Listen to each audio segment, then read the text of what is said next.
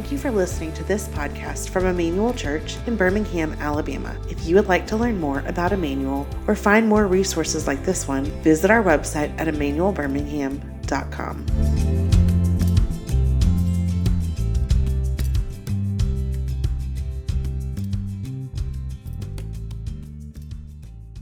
Um, so, why don't I pray and then we can get started this morning? How's that sound? Good? Okay. Um, Father, we just invite your presence here with us this morning as we um, think together about your calling in our lives to um, make culture and to redeem culture and to um, despise culture at different points. And so I just ask that you would open our hearts and our minds to understand, um, that you would light a fire and a flame for us to take back um, our lives from passively being shaped to actively pushing back the forces of darkness, God, and being a city set on a hill, a light, um, a lamp on a table. And so we just invite you here now, this morning, your manifest presence. We love you and we pray this in Jesus' name. Amen. Okay, um, were there any questions that you kind of had lingering from last week, if you even remember last week, since I didn't have notes? No questions? You guys ready to move forward then? Can you recap for the people that weren't here? That's great, yes. Um, so uh, it was put up this week as a podcast, and it was some great editing. Whoever did that, that was the clutch. Um, you would never have known. Um, so, and not just like cutting off the front end, like you cut off pieces in the middle, which was oh, so good. Um, so, yeah, that was great. So you can go back on the website and be able to listen to that. But recap was um, I didn't prepare a recap. Uh, recap is that for the next indefinite period of time, we're going to be studying and looking at something called public theology, um, which is not like a widely known term, but it's basically just um, it's basically thinking Christianly about everything in our lives that we tend not to. Okay, and so the big things would be things like politics or you know um, social things. Come on in. Um, thinking Christianly about politics or sexuality or gender or race or technology or education or healthcare or whatever else, you know, so many different things. Um, and it's not just like ethics, e- ethics does that, um, but it goes a step further and kind of builds more of a framework for how, like, if Christians were in charge of the major institutions in our society, you know, what would those institutions look like? That's beyond just an ethical question of like, what do I do? I mean, it's a it's a whole way of thinking about a, a, an item or an idea or an area or whatever it might be. Okay, um, and so um, I've started making the case for why we need to start doing this and thinking about public theology, why we're going to do it for the next while. Um, and then I was about to demonstrate um, that the Bible does this and asks us to do this. Um, and that's where we left off last week. Was that pretty good? All right, so public theology 101. Um, and the question is, you know, why public theology? You know, and I said last week that public theology is essentially an attempt to allow theology to actively affirm, critique, and condemn, if necessary, our culture. It is an act of creating culture. And a lot of us growing up, maybe if you have in the church, you kind of feel like, you know, we should um, run from culture. We should, um, you know, not let the culture shape us. And, you know, we, uh, that's kind of, but yeah, that's true to an extent, but that puts us on our heels. And it makes it, you know, so passive that actually God has given us a call to be active in making, in creating culture. And so we looked at this definition of culture that was kind of the fancy definition, more or less integrated systems of feelings, ideas, and values that associated patterns of behavior and products shared. shared by a group of people who organize and regulate what they feel, think, and do. Um, and then I provided a slightly more theological one, which says whatever results from God's image bearers interacting with God's good creation. Um, and let's see, I think I might have one more. Yes, I do. Um, culture is the human imaging. This is good. We'll break this down, okay? So just hang with me. Culture is the human imaging So, like, if we're made in the image of God, that means we are representatives of who God is, what God is like. All right? And so, imaging is kind of taking that notion and verbalizing it, like making it a verb. I tried to verbalize it. Anyways, um, making it a verb. And so, the human imaging of God's community. So, He is Trinity, right? So, God, from all eternity past, has never been in want for friendship or relationship because He has always been three one God in three persons. The Father always loving the Son, the Son always loving the Father through the love of the Spirit to one another. And so they've had this community for eternity. They've had this communion for eternity. And they have been creative for eternity.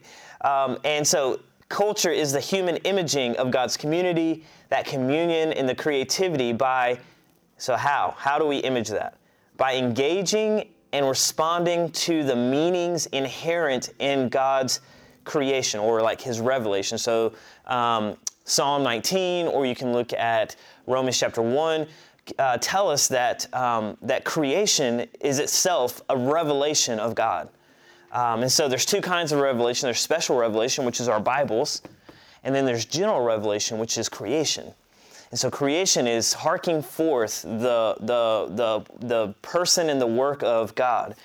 Um, and so culture is engaging, responding to the meanings inherent in God's creation in order to create worlds, so to speak, of shared meanings that glorify God. So, um, you know, uh, in any given culture, that culture has started to take those things that are in God's good creation and fashion them in a way that was not just for one person, but then became something for two people and three people in a community, in a village, and then a populace. And, and so whether it's a hammer, like we all know what a hammer is like, there's, you know, there's places in the world that you would take a hammer and they wouldn't know what to do with it.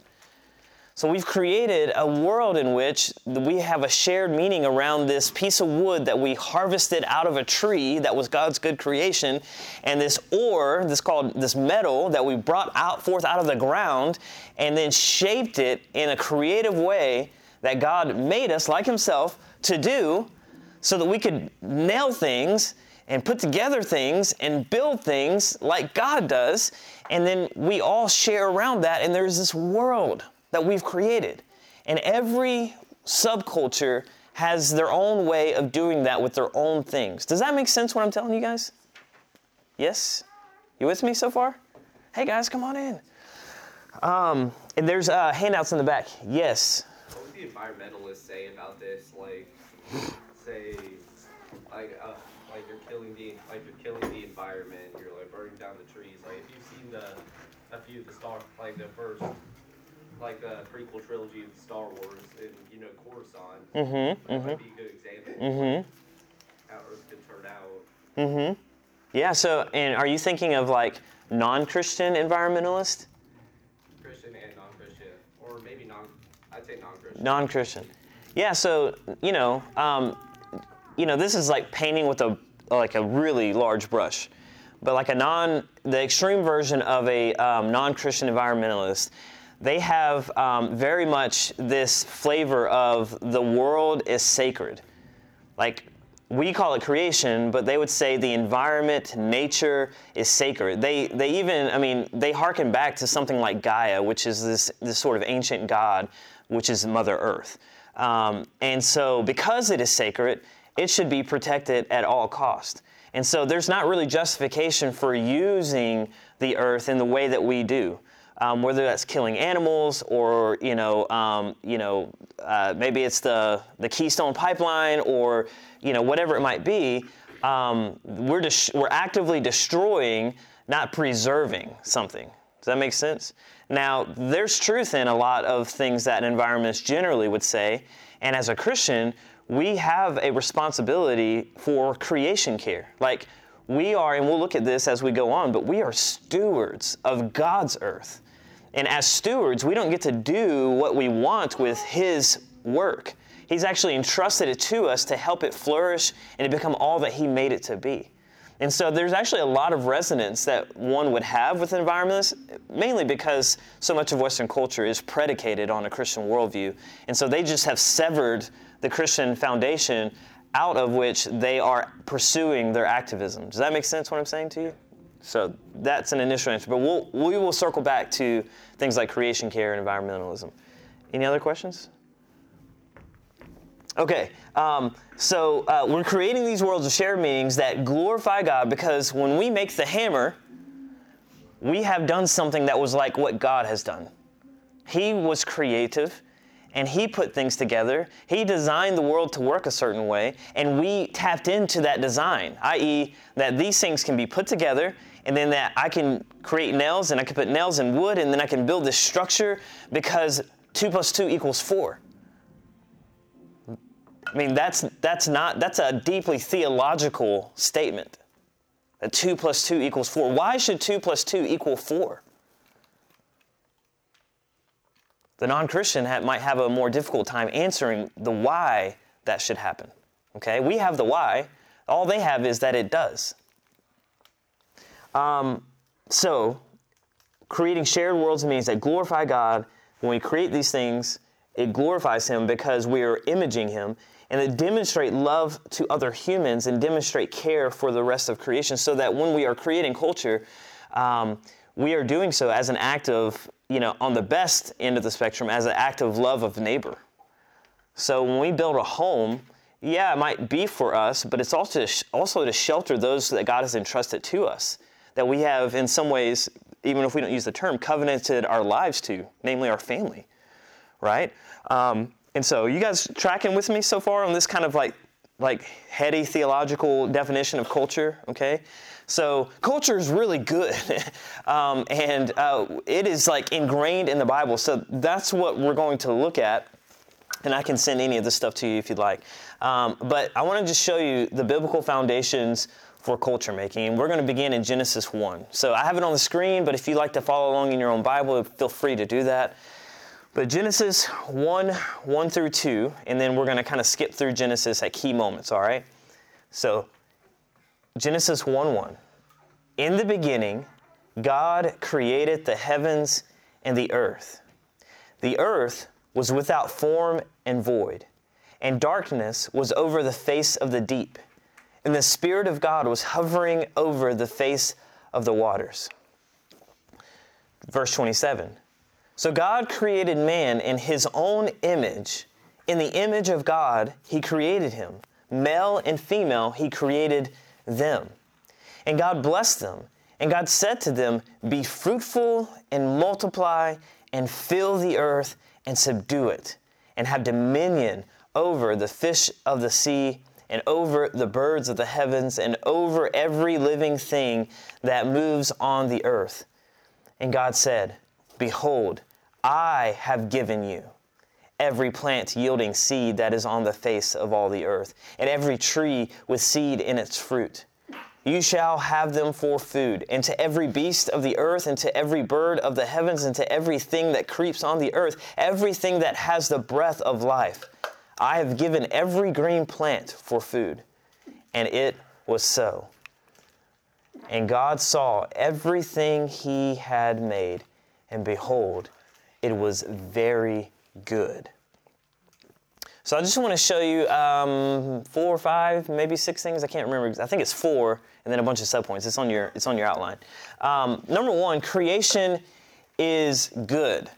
So yeah, I mean, if you have a Bible that you can get to without causing too much disruption, um, I just want to point this out. Maybe this is obvious to you and you've seen it because someone else has preached about it or taught about it, but just if you look at the first chapter of Genesis where the creation story is recounted, well, Genesis 1 3, what's it say? God said, Let there be light, and there was light, and God saw that the light was good, verse 4.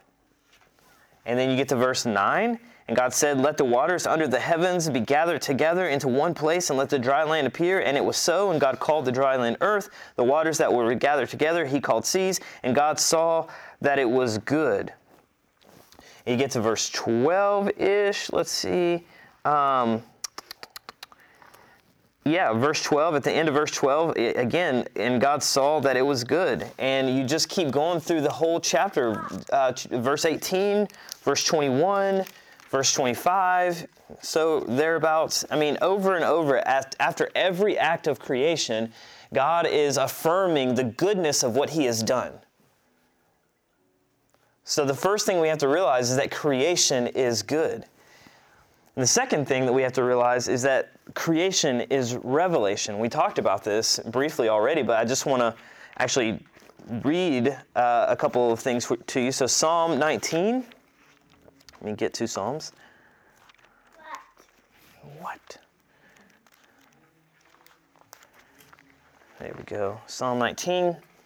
And it's interesting, the first half of the psalm uh, is all about creation as revelation. And the second half of the psalm is all about God's word as revelation. So you have both kinds of revelation here. You have general revelation, and then you have special revelation. But in verse 1 of Psalm 19, the psalmist says that the heavens declare the glory of God. They declare, it's like it, it, they're personified, they're speaking. The heavens declare, they're telling us there is a glorious God out here. Come, look and see. The heavens declare the glory of God, and the sky above that you look at, it proclaims, it heralds, it preaches his handiwork. Like, look at all the stars that he has made. This is unfathomable. Day to day pours out speech. Every single day, it is yelling at you. It is speaking a million miles a minute, trying to get you to see and to recognize. It pours out speech and night to night reveals, there's, there it is, reveals knowledge, something that you can know. It reveals knowledge. There is no speech, nor are there words, verse 3, whose voice is not heard. Their voice goes out through all the earth, and their words to the end of the world. Talking about the words of creation. In them, God has set a tent for the sun. So he has put the sun, his actual literal sun, not his sun sun, but like the sun in the sky sun, he's put that in the tent of his proclamation of who he is through creation. It is shrouded in it. You can't help but look at the sun if you have any sense and think, that's unbelievable. And how much more so in our day when we know that the sun is 92 million miles away and we can still be physically harmed by it. That's insane. And so, so it's in a tent, right? Um, which comes out like a bridegroom leaving his chamber, and like a strong man runs its course with joy. Its rising is from the end of the heavens, and its circuit to the end of them, and there is nothing hidden from its heat. Or just to be even maybe more specific, you can look at that Romans chapter 1. Romans chapter 1. Yes. Um, so, verse 18 For the wrath of God is revealed from heaven against all ungodliness and unrighteousness of men. Why? Because they are suppressing uh, the truth by their unrighteousness. Verse 19 For what can be known about God is plain to them because God has shown it to them. How is that possible? Because we're talking about people who've never heard the gospel before, right? I mean, these are people who I've met in Thailand, in India. These are people who I've met in Tunisia who have never heard the name of Jesus, and yet the Bible says that they know God. He has shown the truth to them. Verse 20 For his invisible attributes, namely his eternal power and divine nature, have been clearly perceived ever since the creation of the world in the things that have been made. So they are without excuse. So creation is revelation. Number three, creation is unfinished. Creation is unfinished. So going back to Genesis chapter 1, because what do you mean that creation is unfinished? I purposely made that a little provocative. I hope it perked up your antennae. Um, creation is unfinished in the sense that when you get to verse 28 of Genesis chapter 1, it says that, and God blessed them, and God said to them, Be fruitful and multiply, and fill the earth, and there you can underlie it, subdue it, and have dominion over the fish of the sea, the birds of the air. A lot of theologians think that when you look at Genesis chapter 1, that what God was doing in creation is He was bringing forth out of nothing that which we see, for sure, and He was ordering all of those things in that which He brought forth the sun, the moon, the stars, the fish, all these things, right? He was bringing order to chaos. The very first verse or second verse, it says that the Holy Spirit was hovering over the deep.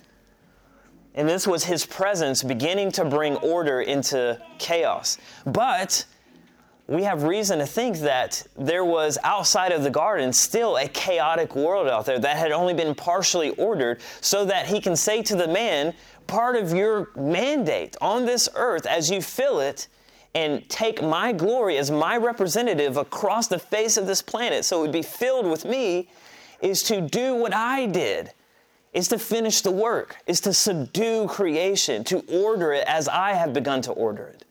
Does that make sense? So creation then is unfinished in that sense. And we have the calling to finish it, so to speak. So, number four, we are image bearers. We are image bearers. What does that mean? Well, as image bearers, we are image bearers who are, number one, relational. Relational. So, part of being made in the image of God is that we were made for relationship.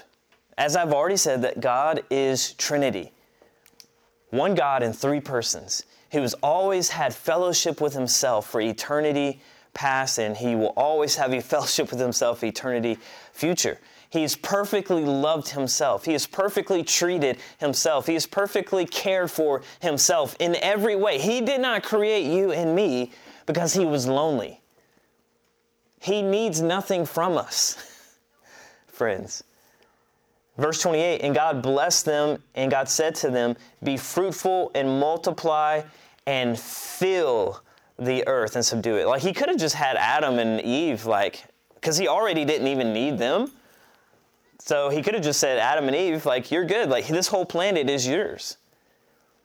But because they're made in his image, you can't really stop there because relationship and love just issues forth into the creation of more. And so he says, fill the earth, subdue it. Um, you get to, um, well, second, or B, we are also, as made in his image, we are those who are caretakers. So, chapter 2 of Genesis, verse 15, the Lord God took the man and put him in the garden of Eden to work it and to keep it. The word there, shamar, to keep, to maintain. There is a stewardship there. Because again, as I said in answering the other question, we were already kind of looking ahead. We are to shamar the planet. We are to take care, to have stewardship over it. It is not ours. And it is the height of human arrogance, which has been historically, to think that we can plunder it for our benefit. Now, we use it because we are made in God's image, the crown of His creation, and He has given every good thing for our benefit. But let us not get confused and think that it is for us. It is for God, and we are for God. And He uses it to benefit us. So we are stewards, we are caretakers, but we are also cultivators. You see in that same verse, the Lord God took the man and put him in the Garden of Eden to work it. To work it. So if we were shamaring before, we were taking care of, now we are avad. We are working, serving, tilling. And it's interesting, the same word, avad, in the Hebrew scriptures is also used for worship. Man, if you don't need a pick me up for not tomorrow because a lot of you are off work, but Tuesday when you go back to work to feel like, man, like what am I doing with my life? Well, when you work, you're very literally worshiping, or you should be. God made you to work. This is not a result of the fall. He made you in His image to be a working being because He is working even now. John chapter 5, I think, says. And so you were made to work, to serve, to till, to worship. Genesis 1:28. And God blessed them, and God said to them, Be fruitful, multiply, fill the earth, and subdue it. That's that working. You're subduing, you're pushing back creation, taming creation, and have dominion, rule or kingship over, dominion over the fish of the sea and over the birds of the air, the heavens, and over every living thing that moves on the earth. And so we have, we have um, filling, Alel, we have um, Shamar, to subdue, um, and we have uh, Radah, to rule over, to have dominion. To have dominion is to subjugate, to put under.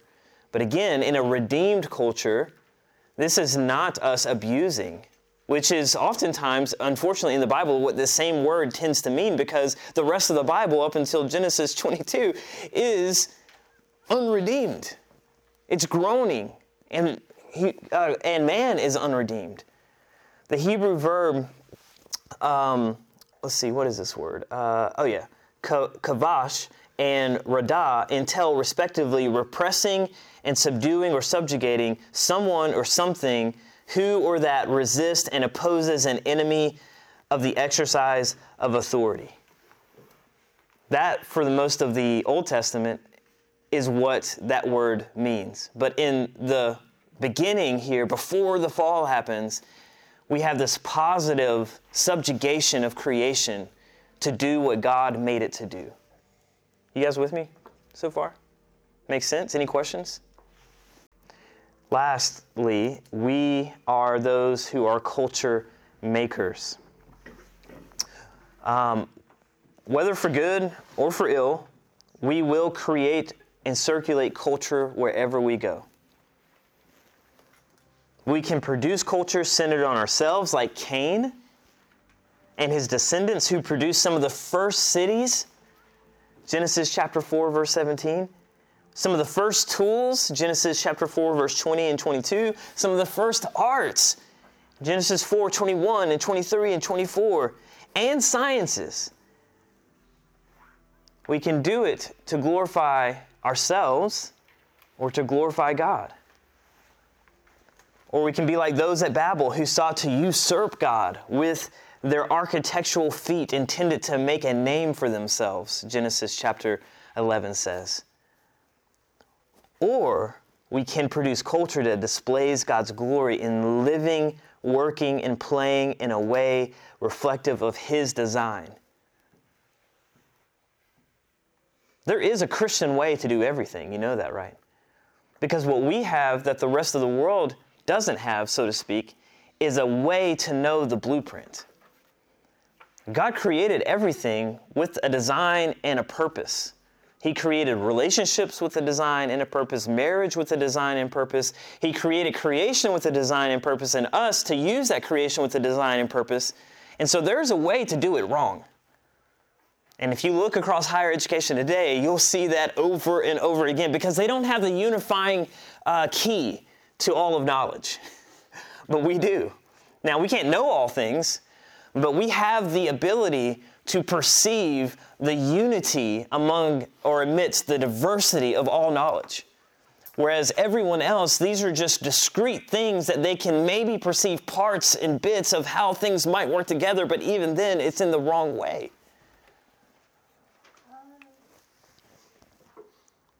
I want to show you some that's Old Testament. I want to show you some New Testament now. All right. So, um, you are the salt of the earth, Jesus says. But if salt has lost its taste, how shall its saltiness be restored? It is no longer good for anything except to be thrown out and trampled under people's feet. You are the light of the world. A city set on a hill cannot be hidden, nor do people light a lamp and put it under a basket, but on a stand, and it gives light to all in the house. So, Jesus says in the next verse, in the same way, let your light shine before others so that they may see your good works and give glory to your Father who is in heaven. And these are not, friends, if you're like me, a tendency to read these verses in your personal quiet time, devotional time, and you think these are moral things that I do every day. If I do moral things, then people are going to see my Father in heaven and they're going to praise him and somebody's going to get saved at, you know, work or whatever. And, and you know, sorry, that just, just doesn't really normally happen. I mean, it's like you need to be moral, but your Muslim coworker is also very moral, typically speaking, right? And so there's more going on here than just morality. It's not less than that, but there's more than that. There's not just morally good deeds, but it's all that we do. Hence, just to go back, hence you are the salt of the earth. Like that's all encompassing, everything. The world, you're the light of the world. Not you're the light of your church or your little community, but like he, there's this expectation that the entire world should be affected by your presence. And you are a, it's interesting that he used the word city. Or, and I can't remember what the Greek word is here, but um, a Greek word for this is polis, which is where we get the term politics. Now, there's also a, a Latin term that is, has a derivative there as well. But, but yeah, like you are a new politic set on a hill. Like the way that we engage in, um, in arbitrating our issues of what it means to live together, and that means forming laws. That means building buildings and institutions and education. I mean, this is all the stuff of politics. That's what it means to be a polis, a city. You have to do that stuff. You have to find some shared way to figure it out. We're supposed to be a different kind of city set on the hill that everyone else can look to and say, ah, that's what we're after right there. Now, I wonder, friends, do you feel like the American church is a city set on a hill? Occasionally. Occasionally? Can you think of a good example that you'd like to encourage us with? Because I think we all need a little bit of encouragement on that. Uh-oh. Good timing, buddy. Shannon's thinking of one. Um, I'm listening to a podcast that's by not believers, and they're uh, they're kind of complaining in one about how all the the institutions that we have set up in our country that are to help people, you know, feed the homeless, care for the sick, like all these like social goods are tied up in religion, and they're really complaining about that. You know, I think the Holy Spirit in me is like, praise God, like this, is, like God's people doing good work. Yeah. all these areas. Yes, amen to that. Amen to that. Yes, that has been historically true, and it is presently true, and um, and that should be alarming to them. Um, it should tell them something, because as bad of a rap as we have as a church, you know, um, as a universal church, because we are broken and sinners, and so obviously, we're going to get a lot of stuff wrong. Um, there's the other side of the coin that we very rarely talk about, and I mean we basically built the help industry of Western civilization as we know it. Hospitals, education, hospice, fill in the blank, adoption and foster care. I mean, all of those things were not birthed out of secular worldviews. It, became, it came from a deep compassion for those made in God's image. So that's a great example. Um,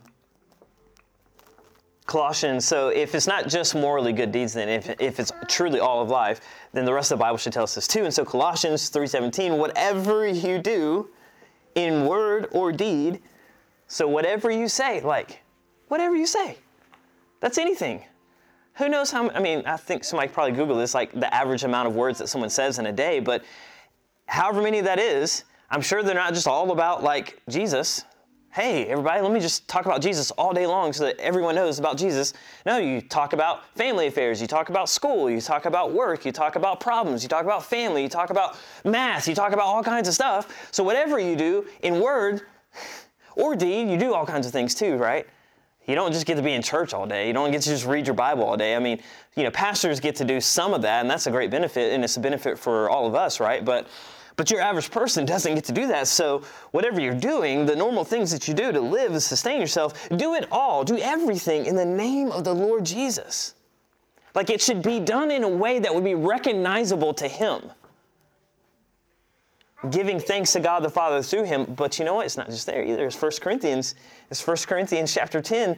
Paul says again, so whether you eat or drink or whatever you do, I could name some other things he says, but you know, I'll just say, whatever you do, do all to the glory of God. The glory, that word right there, um, is also tied to the concept of the image of God. You'll see it used in the Old Testament. I wish I had thought of that. I'm thinking of this off the cuff, so I don't have the scripture reference for, for you, um, but I can look it up later. But, um, but the, the Old Testament directly ties, um, it, no, actually, it's in 1 Corinthians when they're talking about head coverings.